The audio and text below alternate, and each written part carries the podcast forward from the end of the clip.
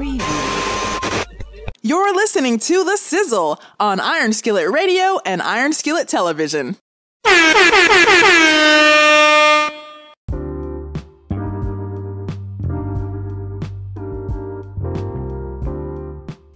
You're listening to James Boyd here on The Sizzle, Iron Skillet Radio, Iron Skillet Television. Welcome back, everybody, man. This is Jay Sizzle with the Sizzle Iron Skillet Sports Media Group. I'm sitting, I'm going solo today because my main man, G Sizzle, is out there locked up in traffic. They won't let him go. We're gonna keep it pushing, man. Look, again, we get a chance to talk to the number one prep reporter out of Northwest Indiana. He is James Boyd, the phenomenal James Boyd from the Times of Northwest Indiana. James, how you doing, man? I'm doing good, moving and grooving, sliding and gliding, just trying to enjoy every day. I hear you. Hey, it's a fantastic thing, man. We, we just got to keep moving. It's a crazy time we got going on. Got the COVID, the election, everything's crazy. And I know there's some other things going on crazy right in the region women's basketball. Tell us about it. Yeah, so um, Tuesday, uh, I was notified and I went and verified that Portage girls basketball, um, they have delayed the start of their season because of uh, the coronavirus. Um, the superintendent for Portage Township Schools said they will be on hold until November 16th.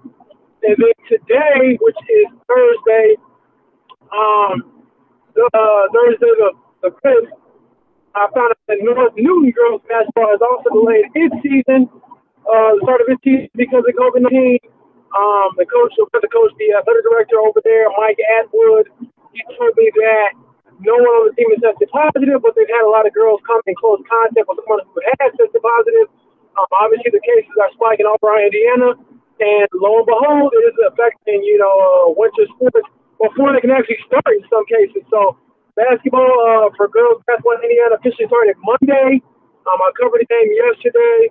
Wednesday was uh, Hobart and Michigan City, but you know, like like it was in the fall, it's kind of just whoever can uh, you know stay healthy and stay safe will be the ones playing.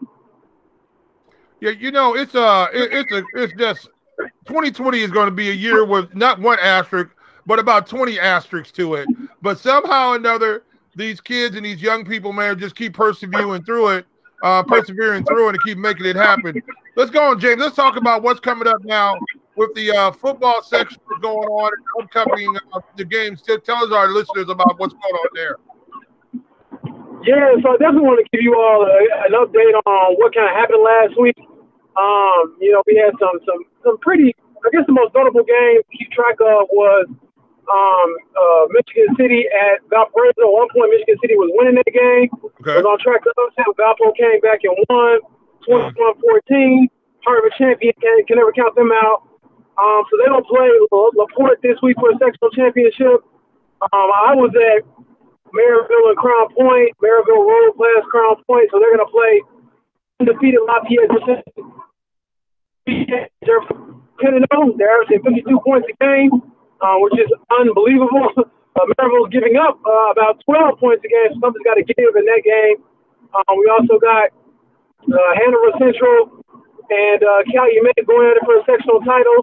And in that case, it's pretty unique just because whoever wins going be the first uh, sectional title for their football program. So no matter what, it'll be history on both sides. Yeah. Um, Chesterton, they're going to take on Elkhart. Um, Elkhart, I mean, not, uh, Elkhart is uh, undefeated as well, another uh, big time team. So if they pull out, that would be a pretty big upset in Class 6A.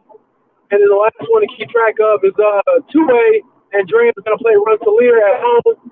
And Andrean, the number two-way, uh, Class 2A number one, um, they're expected to win and probably our best chance in the region to get a team down the state that Andrean. So keep an eye on the 59ers. But yeah, those are the games. Uh, obviously, not as many teams competing now just because they're getting, you know, deeper to the postseason. But I'm excited for my game Friday just because I know it's uh it's a big game, man. You got the you know Lafayette Jefferson number three in Class 6A, and then uh, Merrillville's number seven in Class 6A. So it's probably the biggest matchup, uh, one of the biggest matchups around the state.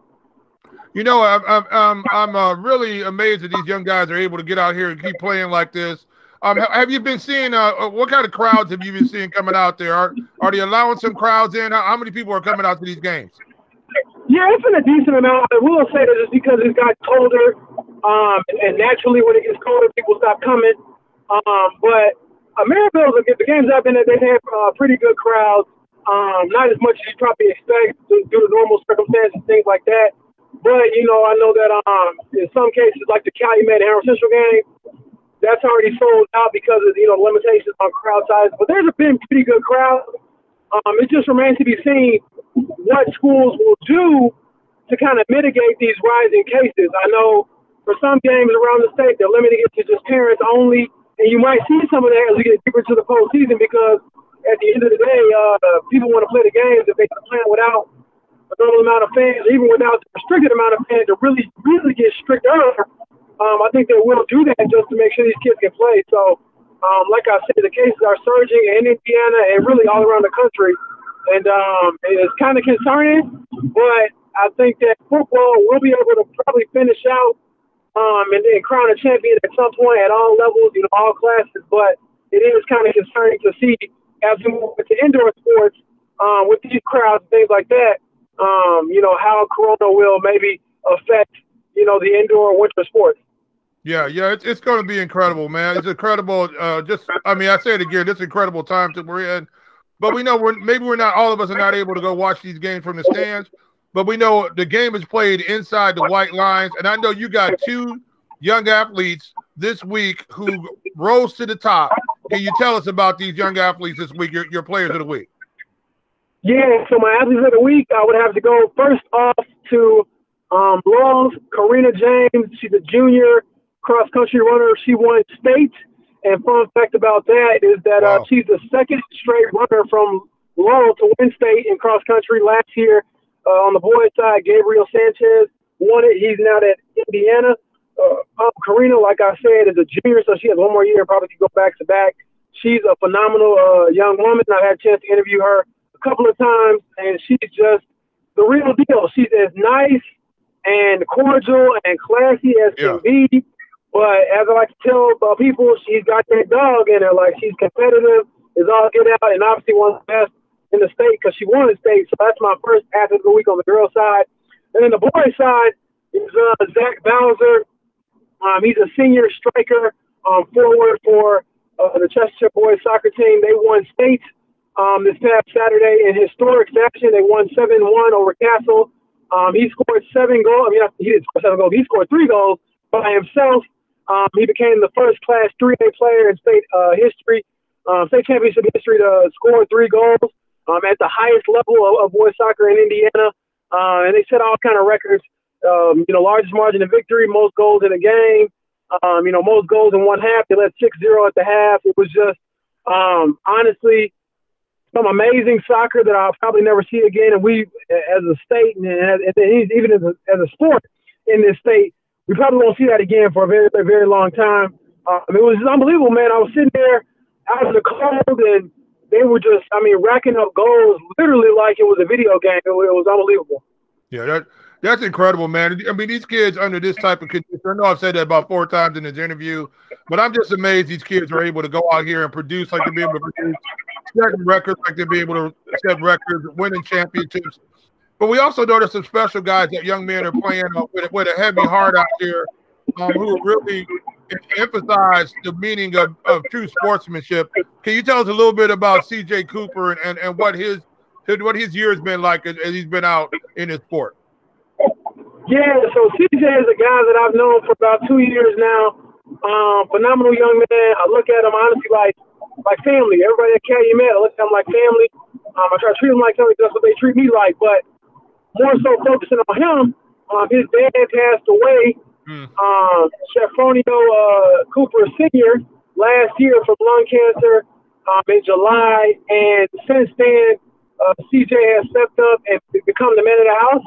Um, he was the only son of his parents, his kids. Um, he's got three older sisters, so he's the only man of the house.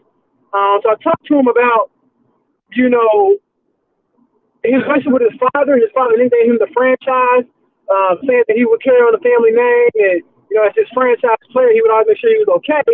And now he's no longer here. Uh, he just kind of embraced that franchise nickname and really um, tried to do his father right by just living a good life and being a great young man, besides being a great football player. But, you know, like I said, Calumet had a chance to win their first sectional championship of football wow. this Friday. So uh, I talked to him about, you know, the goals that, you know, he wanted his father to see. And uh, he was telling me, you know, before every game, he, he uh, says a prayer and he'll look down at his sneakers where he's got messages written about his father on there um, on his cleats. And then he'll look up into the stands and say he'll visualize his dad standing there like he always was and uh, go up there and do his thing. So I think it was really, uh, if you haven't read the story uh, yet, you all please check it out. I think it's a story that doesn't focus a lot on football, but more so about, you know, how this young man came to be. Um, I interviewed his mom as well, Sharon Cooper, um, phenomenal woman, great woman. I look at her honestly like a second mom. Uh, she's she's great. So uh, that entire family, man, just uh, I think that you know, even though his father's no longer here, CJ is, is becoming everything his father wanted him to be.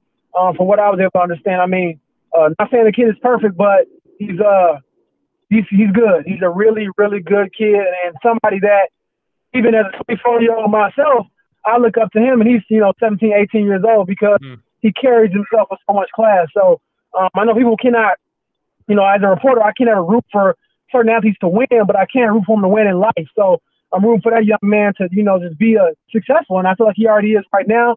He's on the path to greatness, and uh, I'm sure greatness is in the, in the future for him for sure. Yeah, you know it's uh, it's amazing when you see young people under tough circumstances go out and produce, and they got the weight of the world on their shoulders. And what a legacy to his father to know that he's raised a young man like this who's able to carry on his legacy. James, I know we only got a couple more minutes left, man. You're you're you're more more wanted than a than a than a short order cook on a Saturday morning. I, I know people are waiting in line for you right now. You got any final thoughts? Anything coming up this week, the week that our listeners should be looking out for? I think you should just uh, keep an eye out. We got some uh, girls basketball content coming up, um, which is what I'm going to do right now. Is some girls basketball interviews. So I'm trying to juggle it all and balance it all, and also, uh, you know, as I keep up with so many different sports, make sure the work is a certain standard. So, you know, if, you know, for example, I'm doing some quote unquote preseason girls basketball stuff. Like I said, the season has actually started, but you know, I still want to get that work out there and do it well. So even if it's a little better than I hoped, you know, as far as getting preseason stuff out there and early season content out there, I still want it to be done well. So I'd rather take a few more days to get it right. Um, so look out for that. And then, you know, on the bigger picture side, you know, just stay safe out here as far as what's going on with the pandemic. Um, several countries overseas have shut down completely and uh, have gone back to like a lockdown like we saw earlier this year. Um, I don't know if, you know, uh, the country or Indiana, Illinois, or anything like that will be doing the same, but it's, uh, it's a fact that the cases are going up at a very, very rapid rate. So all of you out there, man, keep wearing a mask, keep practicing social distancing, and um, just try to make good decisions. My mom always says, you know, all you can do is give people information, and they can do what they want with that. So, you know, at this point, like always, you can do whatever you want in this life, but you're always going to have consequences for those actions. So, you know, if you want to stay healthy or try to stay healthy to the best of your ability, make good choices, then please, uh, you know, wear a mask. I wear mine, and uh, you know, people can't see my smile all the time. I promise you, I still am.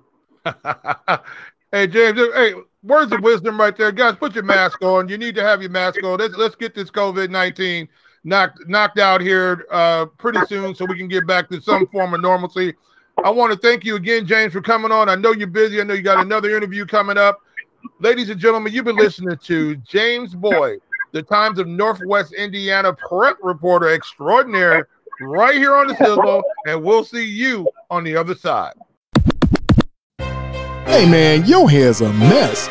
You better call somebody to get the best haircut you can find, and that's Brandon Washington at Cold Cuts Barbershop. Yeah, I know, I know.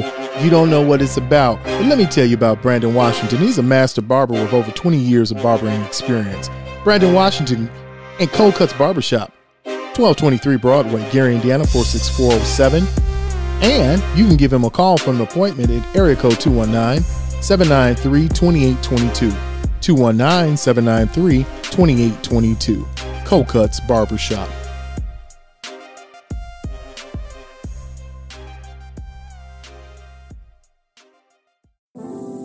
The Scent for You. Experience the region's best place for fragrances, body oils, shea butter, and African black soap. Visit them at either of their two locations at the Save More Plaza, 921 Broadway, or Fresh County Market, 2550 Arthur Street, both in Gary, Indiana. Give them a call at area code 219 512 4753. The Scent for You, the number one source for premium grade fragrances. Also look for them at thescentforyou.com. You're listening to The Sizzle, the talk of the 219, the hottest sports talk in the region, on Iron Skillet Radio and Iron Skillet Television.